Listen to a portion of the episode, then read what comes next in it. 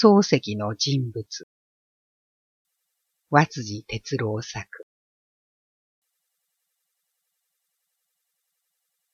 私が漱石と直接に接触したのは、漱石晩年の満三カ年の間だけである。しかし、そのおかげで、私は今でも生きた漱石を身近に感じることができる。漱石はその残した全著作よりも大きい人物であった。その人物にいくらかでも触れたことを私は今でも幸福に感じている。初めて早稲田南町の漱石参謀を訪れたのは大正二年のじゅういちがつ頃、天気の良い木曜日の午後であったと思う。牛込柳町の電車停留場からやらい下の方へ通じる広い通りを三四町行くと、左側に自動車が入れるかどうかと思われるくらいの狭い横丁があって、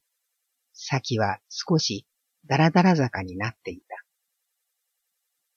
その坂を一丁ほど登り詰めた右側が漱石参謀であった。門を入ると、右手に庭の植え込みが見え、突き当たりが玄関であったが、玄関からは右へも左へも廊下が通じていて、左の廊下は茶の間の前へで、右の廊下は書斎と客間の前へ出るようになっていた。ところで、この書斎と客間の部分は、和洋折衷といっても、よほど風変わりの建て方で、私は他に似通った例を知らない。まず廊下であるが、板の張り方は日本風でありながら、外側にペンキ塗りの高欄がついていて、すぐ庭へ降りることができないようになっていた。そうして、こういう廊下に南と東と北とを取り巻かれた書斎と客間は、廊下に向かって西洋風の扉や窓がついており、あとは壁に囲まれていた。だからガラス戸が引き込めてあると、廊下は露台のような感じになっていた。しかし、そのガラス戸は全然日本風の引き戸で、高欄の外側へちょうど雨戸のように繰り出すことになっていたから、冬はこの廊下がサンルームのようになったであろう。漱石の作品にあるガラス戸のうちはそういう仕掛けのものであった。そこで廊下から西洋風の戸口を通って書斎へ入ると、そこは板の間で、元は西洋風の家具が置いてあったのかもしれんが、漱石は椅子とかテーブルとか書き物机とかのような西洋家具を置かず、中央よりやや西寄りのところに絨毯を敷いて、そこに小さい下の机を据え、座って仕事をしていたらしい。部屋の周囲には書棚が並んでおり、部屋の中にもいろいろなものが積み重ねてあって、下の机から向こうへは入る余地がないほどであった。客間はこの書斎の西側に続いているので、仕切りは引き戸になっていたと思うが、それは大抵開け放してあって、一間のように続いていた。客間の方は畳敷きで、書斎の板の間との間には一寸ぐらいの段がついていたはずである。この客間にも壁のところには書棚が置いてあった。私が女中に案内されて客間に通った時には、漱石はもうちゃんとそこに座っていた。書斎と反対の側の中央に入り口があって、その前が主人の座であった。私はそれと向き合った席に書斎を後ろにして座った。他には客はなかった。この最初の訪問の時に、漱石とどういう話をしたかはほとんど覚えていないが、しかし、書斎へ入って最初に目についた漱石の姿だけははっきり心に残っている。漱石は座布団の上にきちんと座っていた。和服を着て座っている漱石の姿を見たのは、これが最初である。客が入っていっても、あまり体を動かさなかった。その体つきは、キリッと締まって見えた。三年前の退官以後、病気続きで、この年にも後人の執筆を一時中絶したほどであったが、一向病人らしくなく、むしろ精悍な体つきに見えた。どこにも隙のない感じであった。漱石の旧友が訪ねて行って、同じようにして迎えられたとき、嫌に威張っているじゃないかと言ったという話をその後聞いたことがあるが、人によるとこの態度を気取りと受け取ったかもしれない。しかし私はどこにもポーズの跡を感じなかった。飲酒的な礼儀を抜きにして、いきなり漱石に会えたような気持ちがした。多分この時の印象が強かったせいであろう。漱石の姿を思い浮かべる時には、いつもこのきちんと座った姿が出てくる。実際またこの後にも、大抵は座った漱石に接していた。だから一年近く経ってから歩いている漱石を見て、いかにもよぼよぼしているように感じられて、ひどく驚いたことがある。確かザルコリの音楽会が帝国ホテルで催された時で、玄関を入っていくと十歩ほど先をコツコツと歩いていく漱石の後ろ姿が見えたのであった。それを見て私はすぐに漱石の体感を思い出した。それは決して精悍な体つきではなかった。初めて漱石と対座しても、私はそう窮屈には感じなかったように思う。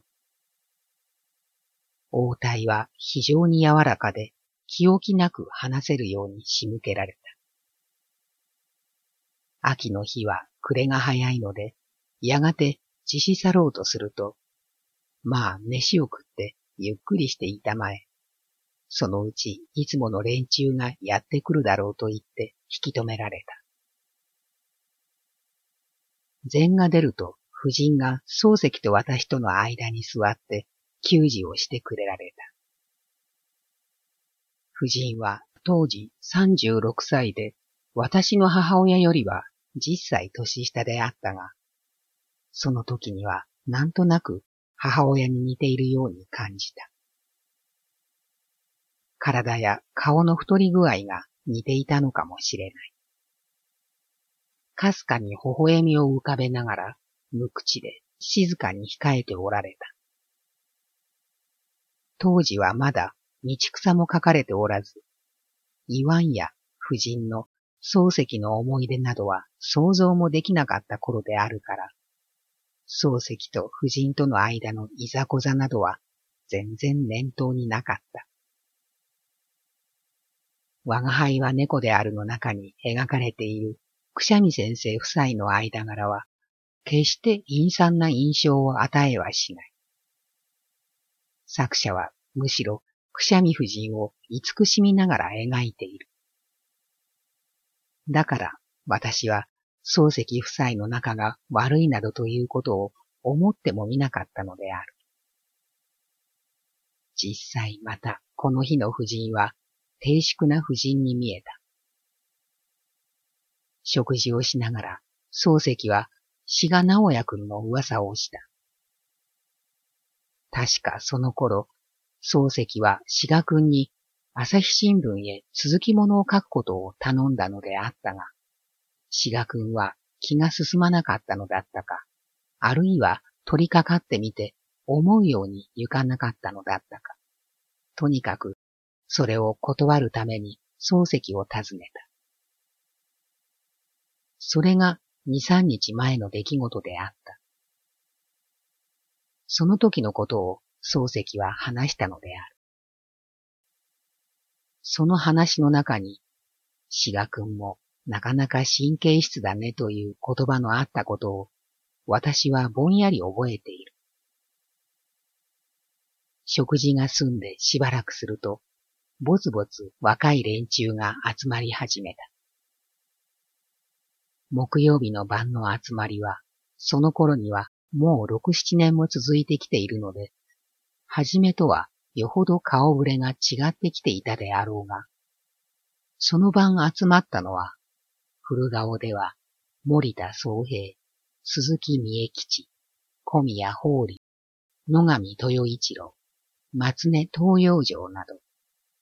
若い方では赤木公平、内田百家、林原幸三、松浦海一などの諸君であったように思う。客間は多分十畳であったろうが、書斎の側だけには並びきれず、窓のある左右の壁の方へも折れ曲がって、半円形に漱石を取り巻いて座った。客が大勢になっても、漱石の態度は少しも変わらなかった。若い連中に好きなように喋らせておいて、時々受け答えをするくらいのものであった。特によく喋ったのは赤木公平で、当時の政界の内幕話などを甲高い調子で弁じ立てた。どこから仕入れてきたのか、私たちの知らないことが多かった。が、他の人たちが話題にするのは、当時の文芸の作品とか美術とか学問上の著作とかの評判であった。漱石はそういう作品の理解や批判の力においても非常に優れていたと思う。若い連中にはどうしても時勢に流され流行に感染する傾向があったが、漱石は決してそれに迎合しようとはせず、また流行するものに対して常に反感を持つというわけでもなく、自分の体験に即して良いものは良いもの、良くないものは良くないものとはっきり自分の意見を言った。森田、鈴木、小宮など古川の連中は、ともすれば先生は頭が古いとか、時勢遅れだとか言って食ってかかったが、漱石は別に勢い込んで反駁するでもなく、言いたいままに言わせておくという態度であった。だから、この集まりは、むしろ若い連中が気焰を上げる会のようになっていたのである。しかし、後になって、おいおいに分かってきたことであるが、漱石に盾をついていた先輩の連中でも、皆それぞれに漱石に甘える気持ちを持っていた。それを漱石は心得ており、気焰を上げる連中は自分で気づかずにいたのだと思う。この木曜会の気分は、私には非常に心よく感じられた。それでこの後には、時々、多分月に一度か二度ぐらいは出席するようになった。漱石を核とするこの若い連中の集まりは、フランスでいうサロンのようなものになっていた。木曜日の晩には、そこへ行きさえすれば楽しい知的共演に預かることができたのである。が、そこにはなおサロン以上のものがあったかもしれない。人々は漱石に対する敬愛によって集まっているのではあるが、しかし、この敬愛の共同は、やがて友愛的な結合を媒介することになる。人々は他の場合には、そこまで達し得なかったような親しみを漱石のおかげで互いに感じ合うようになる。したがってこの集まりは友情の交響楽のような風にもなっていたのである。漱石と己との直接の人格的交渉を欲した人は、この集まりでは不満足であったかもしれない。寺田虎彦などは別の日に一人だけで漱石に会っていたようである。少なくとも私が顔を出すようになってから木曜会で虎彦に会ったことはなかった。また、漱石の古い友人たちも、木曜日にはあまり顔を見せなかった。私の記憶に残っているのは、ただ一つ、黒柳海舟が何かの用談に来ていたくらいのものである。大正三年頃の木曜会が、初期とはだいぶ様子が違ってきていたのであろうと思うが、私にはっきりと目についたのは、集まる連中の中の断層であった。古川の連中は、一高や大学で漱石に教わった人たちであるが、その中で大学の卒業年度の最も後なのは安倍義重君であって、その後はずっと途絶えていた。安倍君と同じ組には、魚住影雄、小山智恵、宮本和吉、伊藤吉之助、宇井白寿、高橋豊、市川三喜、亀井高隆などの諸君がいたが、安倍君の他には漱石に近づいた人はなく、その後、私の前後の三、四年の間の知友たちの間にも一人もなかった。木曜会で初めて近づきになった赤木公平、内田百軒、林原幸三、松浦海一などの諸君は、皆まだ大学生であった。また、古顔の連中は、鈴木三重吉の他は、皆一高でであったが、若い大学生では、赤木内田良君が六高、松浦君が八高でであった。だから私はちょうどこの断層の真ん中にいたことになる。芥川龍之介の連中が木曜会を賑わすようになったのは、さらににねんごの大正ごねんのことである。古い連中と新しい連中との間には、年齢から言ってもろく、ななねん、あるいはじゅうねんに近い間隙があったし、また、漱石との交わりの歴史も違っていた。古い連中は相当露骨に反抗的態度を見せたが、新しい連中にはそういうことはできなかったし、また、しようとする気持ちもなかった。しかし、大正三年の頃には、そういう断層のために何か不愉快な感情が起こるということは、全然なかったように思う。これは私が鈍感であったせいかもしれんが、とにかく私自身は古い連中が圧政的だと感じたこともなかったし、また漱石に盾をつく態度をけしからぬと思ったこともない。はじめのうちは弟子たちが漱石に対して、無遠慮であることから非常に自由な雰囲気を感じたし、やがてそのうちに前に言ったような弟子たちの甘えに気づいて、それを快逆の調子で軽くいなしている漱石の態度に感服したのである。盾をついていた連中でも、たまに漱石から真面目なことを一言言われると、ひどく骨身に徹して感じたようであった。断層のために、幾分弟子たちの間に感情のこだわりができたのは、芥川の連中が加わるようになってからではないかと思う。その頃、私は鵠沼に住んでいた関係で、あまりたびたび木曜会には顔を出さなかったし、また、たまに訪れて行った時には、その連中が来ていないというわけで、漱石生前には、一度も同座しなかった。したがって、そういうことに気づいたのは漱石の死後である。木曜会で接した漱石は、良識に富んだ穏やかな円熟した紳士であった。癇癪を起こしたり、気違いじみたことをするようなところは全然見えなかった。解約で相手の言い草をひっくり返すというような気法はなかなか鋭かったが、しかし、相手の痛いところへ突き込んでいくというような辛辣なところは少しもなかった。むしろ、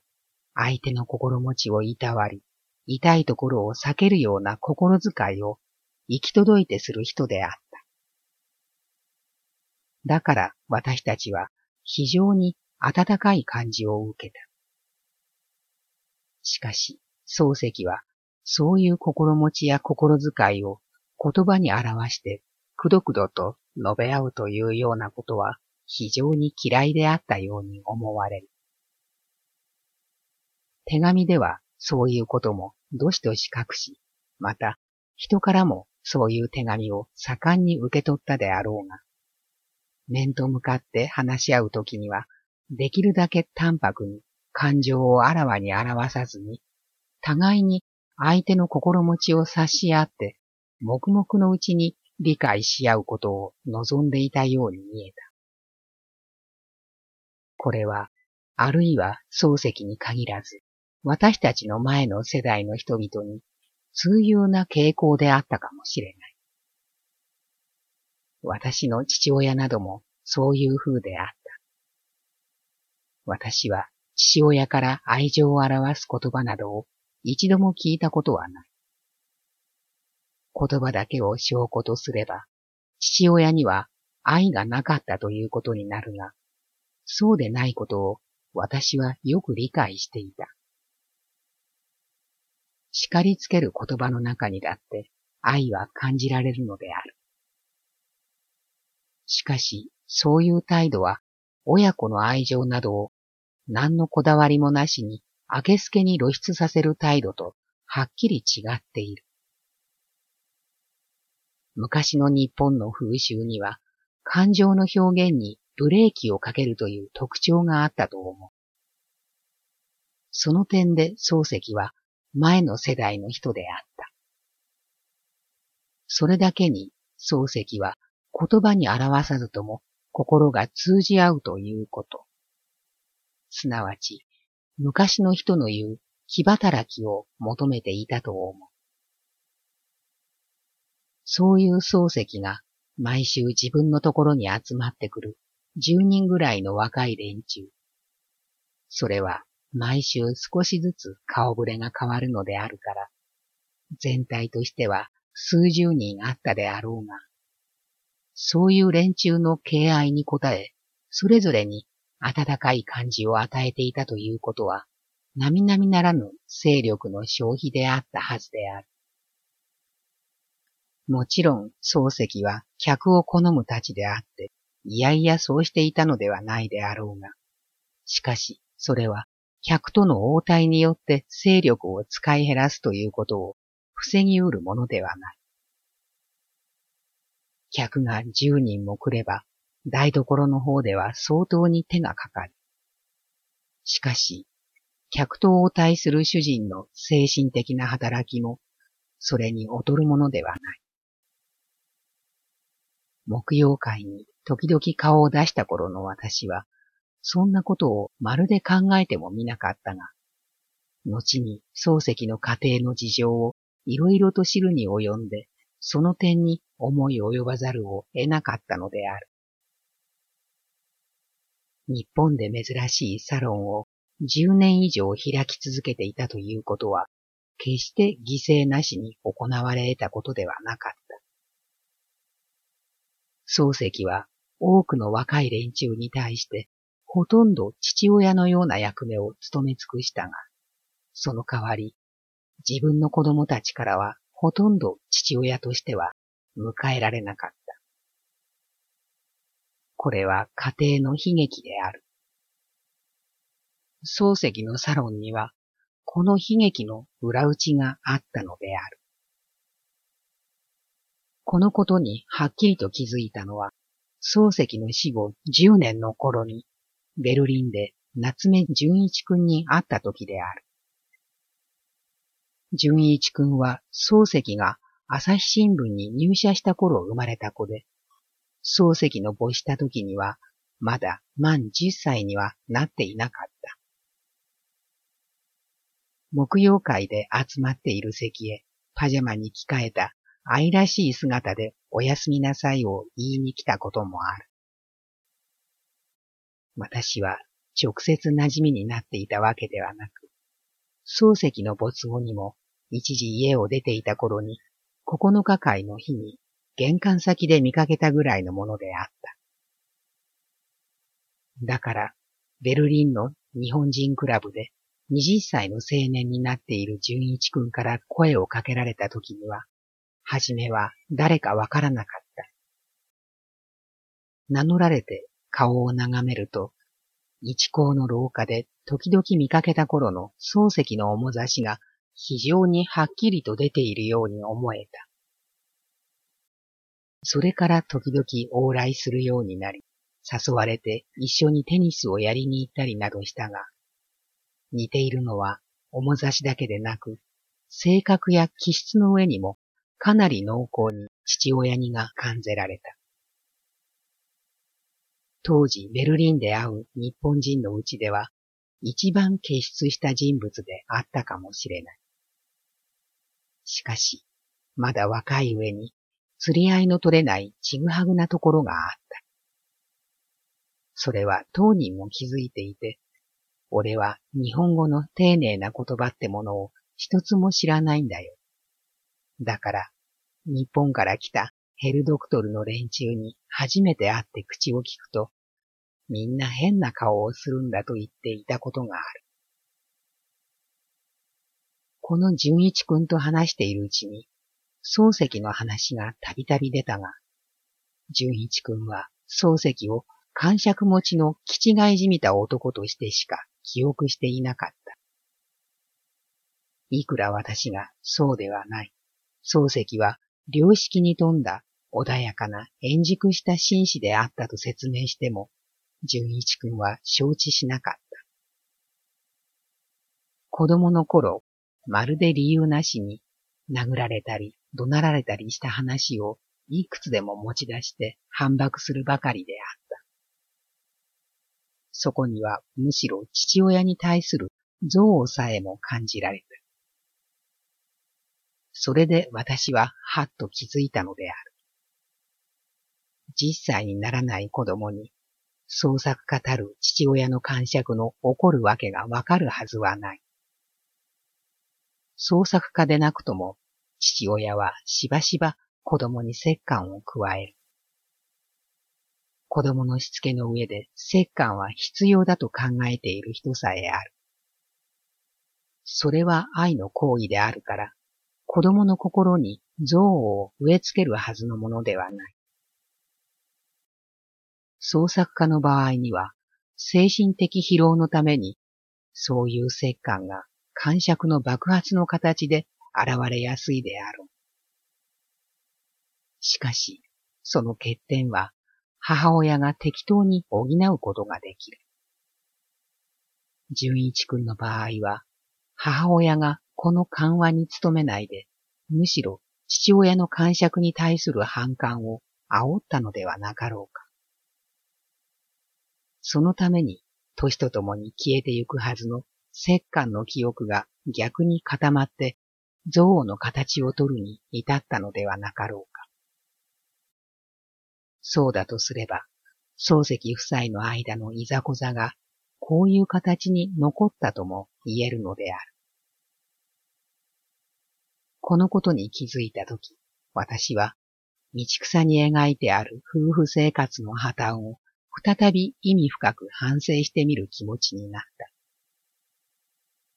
あの小説の主人公も崔君も決して悪い人ではない。しかし、いずれも我が強く素直に理解し合い、いたわり合おうとはしない。二人の間に優しい愛情がないわけでもないのに、細君は夫を気違いじみた癇癪持ちに仕上げ、夫は細君を従順でないしぶとい女に仕上げていく。漱石はこの作を書いた時よりじゅうねんほど前、我が輩は猫であるを書き出す前後の自分の生活をこの作で書いたと言われているが、しかし、作者としての漱石は、作の主人公やその細君を一歩上から哀れみながら客観的に批判して書いている。漱石の心境は、もはや同じところに留まっていたのではない。しかし、漱石の家庭生活が、その心境と同じように一歩高いところへ開けていっていたかどうかは疑わしい。夫人が素直に漱石について歩いていれば、あるいは漱石がその勢力を家庭の方へ傾けていれば、多分そうなっていたである。しかし、この期間の生活の痕跡を一身に受けている純一君は、明らかにその反証を見せてくれたのである。道草に書かれた時代よりも後に生まれた純一君は、父親を気違いじみた癇癪持ちとして心に焼き付けていた。それは容易に消すことができないほど強い印象であった。私はそこにじっさい以前の子供に対する母親の影響を見たのである。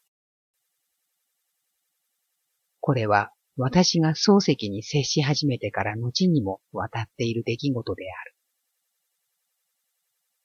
だから私は漱石の明るいサロンが家庭の悲劇の犠牲において作り出されていたと感じざるを得ないのである。ああいうサロンの空気はすでに我が輩は猫であるの中にも見出すことができる。漱石はそこでは妻子に見せるとは異なった面を見せていた。何十人もの若い人たちに父親のような愛を注ぎかけた。そのための精力の消費が、夫としてあるいは父親としての漱石の態度にマイナスとして現れるということはあり得たのである。漱石を気違いじみた癇癪持ちと感じることは、夫人や子供たちの側からは、それ相応に理由のあることである。漱石に対する理解や同情がありさえすれば、問題をそこまでこじらさなくても済んだであろうとは言える。しかし、これは夫人や子供たちに、漱石と同程度の理解力や指揮権を要求することに他ならない。そういう要求はもともと無理である。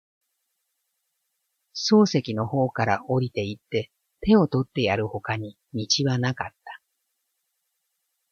そのためには漱石は家庭の外に向かって注いでいる勢力を家庭の内に向ける他はなかった。もしそうしていれば、漱石は実際の漱石とはかなり別のものになっていたであろう。そういう漱石がより良い漱石であったかどうかは別問題である。が、少なくとも自分の子供のうちに憎悪を焼き付ける父親ではなかったろうと思われる。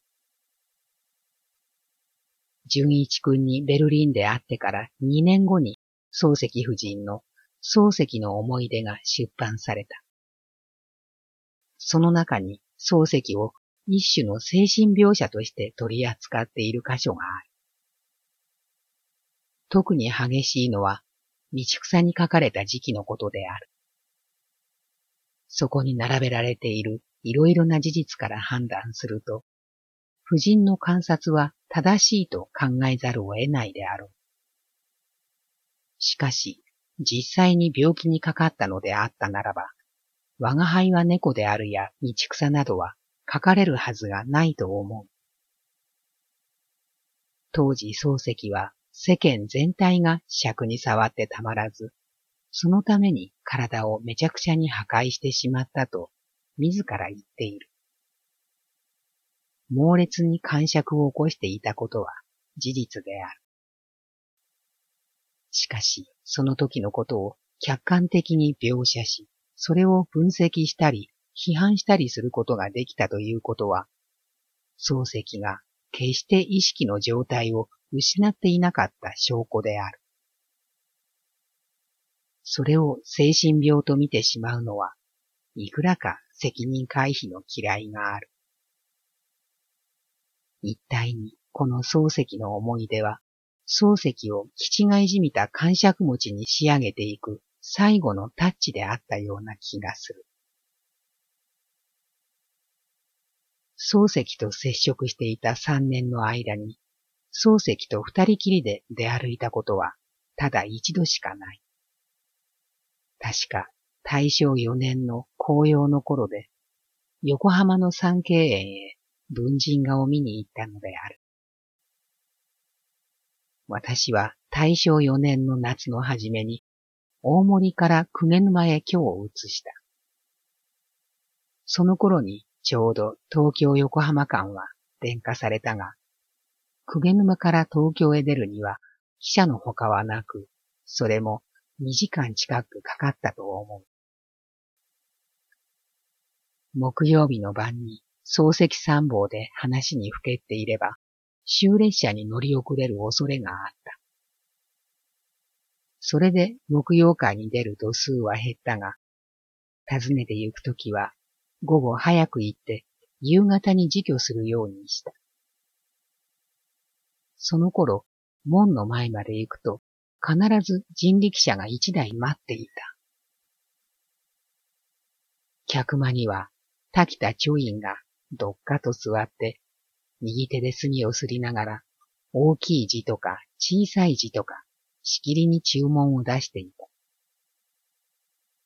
漱石はいかにも愉快そうに、言われるままに筆を振るっていた。多分、その関係であろうと思うが、その頃にはしきりに文人画の話が出た。いい文人画を見た記憶などを、漱石はいかにも楽しそうに話した。それを聞いていて、私は原三景の収集品を見せたくなったのである。三景の収集品は文人画ばかりでなく、古い仏画や絵巻物や宋画や琳派の作品など、有物揃いであったが、文人画にも大河、武尊、竹伝、玉堂、木米などの優れたものがたくさんあった。あれを見たら先生はさぞ喜ぶだろうと思ったのである。私はその話を漱石にしたように思う。そうして、それは見たいねというふうな返事を聞いたようにも思う。しかし、その点ははっきりとは覚えていない。覚えているのは、漱石を横浜まで連れ出すにはどうしたらよかろうと苦心したことである。あらかじめ三景園の都合を聞いて、日を決めて訪ねていくという方法を取るのでは、漱石はなかなか腰を上げないであろうというふうに感じた。それで、今から考えると、誠に非常識な話であるが、じゅういちがつの中頃のあるうららかに晴れた日に、いきなり漱石を誘い出しに行ったのである。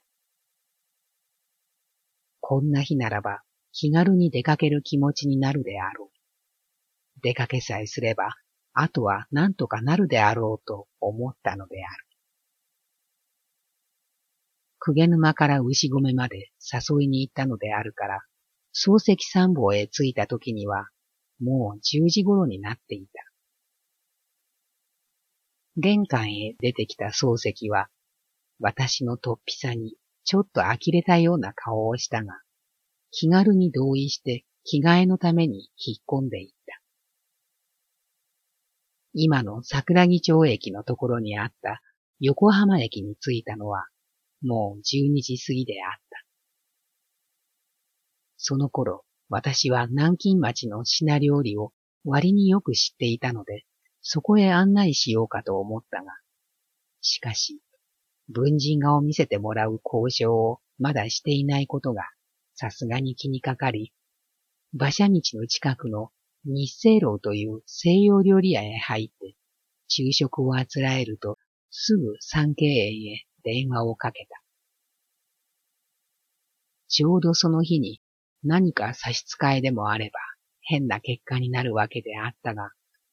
その時には私はその点を少しも心配していなかったように思う。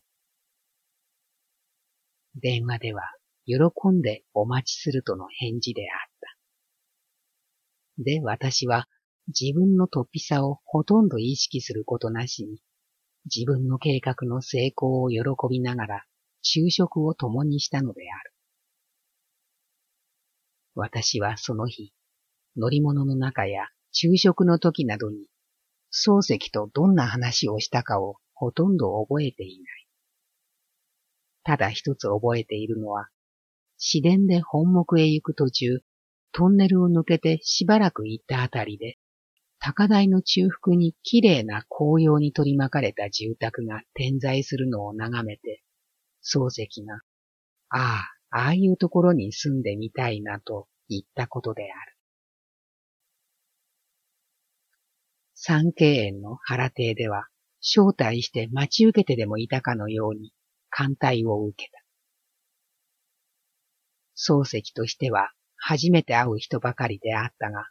誠に穏やかな、何のきしみをも感じさせない応対ぶりで、そばで見ていても、気持ちが良かった。よなれた人のように余計なお世辞などは一つも言わなかったが、しかし、好意は素直に受け入れて感謝し、感嘆すべきものは素直に感嘆し、いかにも自然な態度であった。で、文人画をいくつも見せてもらっているうちに日が暮れ、晩餐をごちそうになって、帰ってきたのである。漱石は、我が輩は猫であるの中で、金持ちの実業家や、それに近づいてゆくものを痛烈にやっつけている。また、西園寺首相の招待を断って、新聞を賑わせた。そういうことから、私たちは、漱石が、検問風紀に近づくことを潔しとしない人であるように思い込んでいた。また、それが私たちにとって、漱石の魅力の一つであった。しかし、漱石はいつだったか、そういうことが話題になったときに、次のような意味のことを言った。相手が金持ちであるとか、権力家であるとかということだけで、それに近づくのを回避するのは、まだこちらに邪心のある証拠である。ためにする気持ちが全然なければ、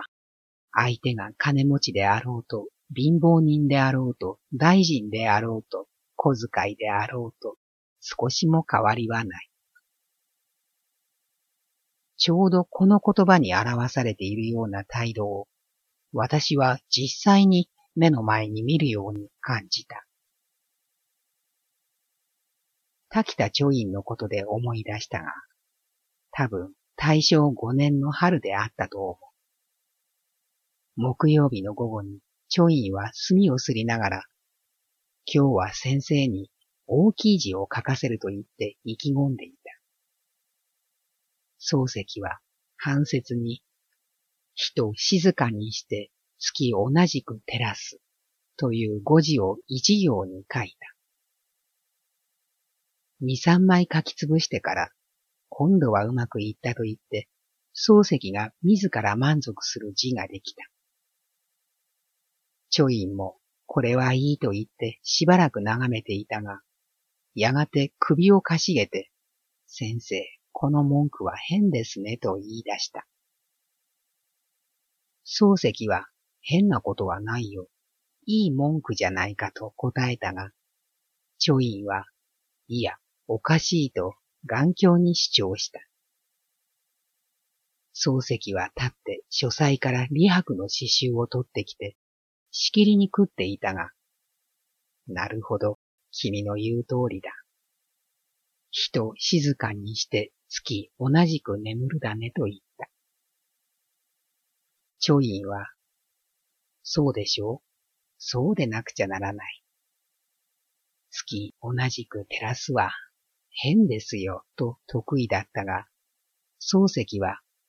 しかしそうなると誠に平凡だねと、いかにも不服そうだった。張院は、文句が違っていちゃしょうがない。さあ書き直してくださいと新しい紙を述べた。漱石は、君が嫌なら、これは和辻君にやろう。なかなかいいじゃないかと言って、人静かにして、月同じく照らすの半節を私にくれた。